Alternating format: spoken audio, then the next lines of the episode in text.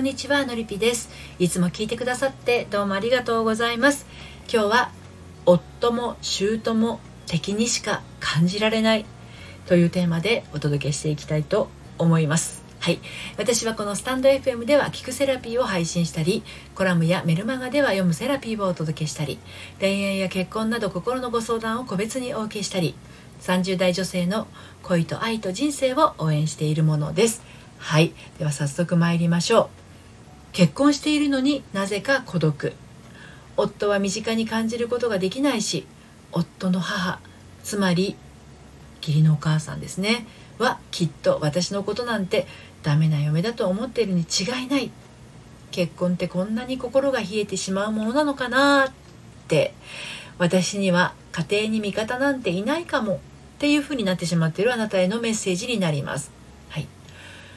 お互いを尊重して唯一無二のあったかい家庭を一緒に作るパートナー。そんな思いでもちろん結婚されたはずですよね。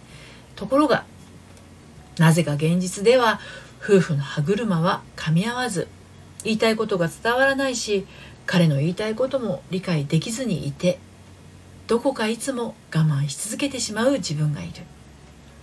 我慢の種は心の奥で消えるどころか芽を出して茎を伸ばしてやがて破裂するので結局大喧嘩になってしまう。思っていた結婚生活と違う日々。旦那に対して心が開けないしお舅さんにも気を使ってばかり。どうしてこんなことになってしまうんだろうってなってしまってるあなた。はい今日も3つに分けてお届けしていきますよ。1つ目が夫と舅は敵ではない。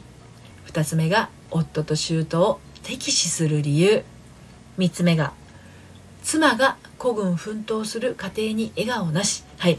この3つに分けてお届けをしていきたいと思います。そして今日の内容は私の公式サイトのコラムでも綴っています。読んでみたいなというあなたは概要欄のリンクから読んでみてください。ではまず1つ目の夫と舅は敵ではないですが、そう。敵ではありません。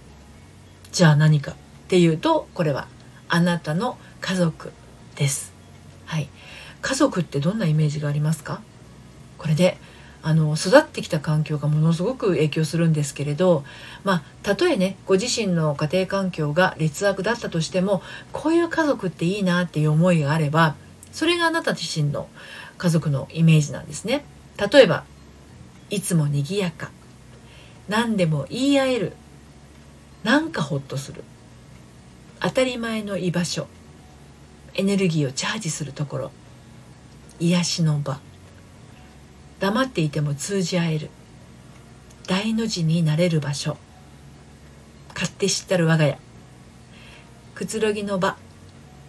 空気のようにそこにあるのに特に注目はしないけどないと困るところ。こんな風にね感じている人もいれば次のように感じている人もいます。いつも暗くて殺伐としている。言いたいことなんて一つも言えない。なんか落ち着かない。居心地の悪い場所。エネルギーが奪われるところ。ネガティブになる場どんなに行っても通じない場所。縮こまって過ごす場所。よその家のような我が家。緊張する場。息苦しくて酸素が薄い感じがする場所。ね。真逆ですよね。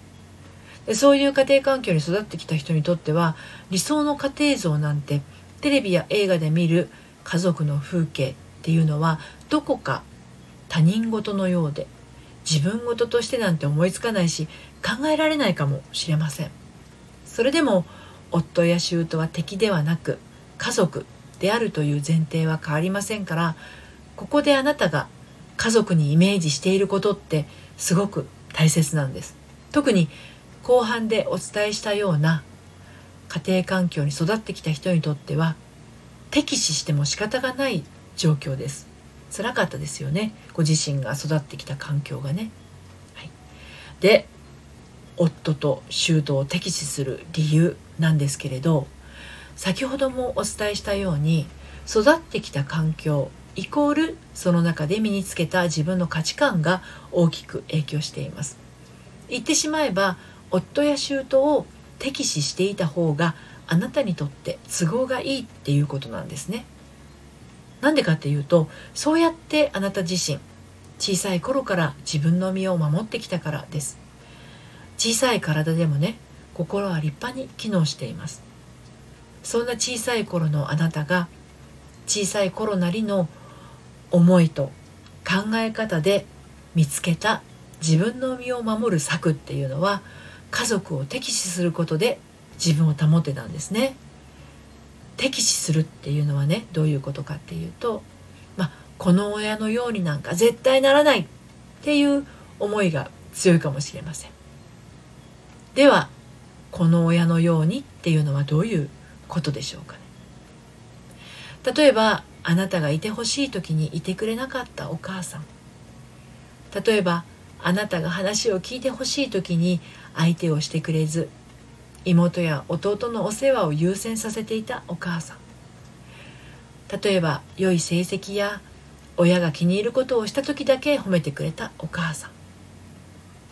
例えばよそのお友達と比較して「まるちゃんよその子ね。はすごいわね。あなたも頑張らないとねとあなたを応援したつもりのお母さん。こんな風になんてことのない言葉の端々に忙しさの中で当たり前のようにされた行動の数々に小さなあなたの心は傷ついてそして新たな決意をしてきたんですね。けなげですよね本当に。一番安心できるはずの家庭で安心することができなかったあなたは家庭というものに憧れながらもどこか信じきれていないのでしょうね。だって一番信頼できるはずの人の言葉や行動で傷ついてしまったんですもんね、はい、で最後に妻が孤軍奮闘する家庭に笑顔なし、はい、これについてお話をしていきたいと思うんですけれど、まあ、それでも頑張り屋さんのあなたは立派に成長した大人になって恋をして結婚をして家庭を持ちました。子供もできて自分の城である自分の家庭が生まれました。でも私の言うことなんて誰も聞いてくれない。私が頑張らなきゃ誰もやってくれない。私が我慢しなきゃこの家から追い出されてしまうと自分の家庭なのにもかかわらずどこか落ち着かなくなってしまうのだとしたら小さい頃の怯えたあなたが心の奥底でしくしく泣いているのかもしれません。そう。怖いんですよね失うことが。自分が何か言ったり自分が何かやったりすることでちょっとでも否定されたりするとけなされた気になってしまう。言い返せばきっと倍返しされそうで反論することもできずだって小さい頃のあなたは一人で頑張ってお母さんに言い返したりもしたんですでも大人のお母さんにはかないません言いまかされて納得させられてしまったからだけどね今のあなたは大人のあなたなんですよだから大人の自分の考えや感じたことにもっと自信を持っていいんです。それでもそうできないのだとしたら小さい頃のあなたをしっかり大人のあなたが抱きしめてあげてくださいね。はい。今日は夫も姑も敵にしか感じられないというテーマでお話をしてきました。自分自身が味方になっていないと周囲は敵ばかりに感じてしまいます。ではなぜ自分が自分の味方になれないのか。その原因を探って根本解決していくにはあなたの心の奥にあるいくつかの感情を整えてあげることが大切です。今までの人生をひっくり返してこれからは自分らしく生きていきたいと感じたら一度お話をお聞かせください。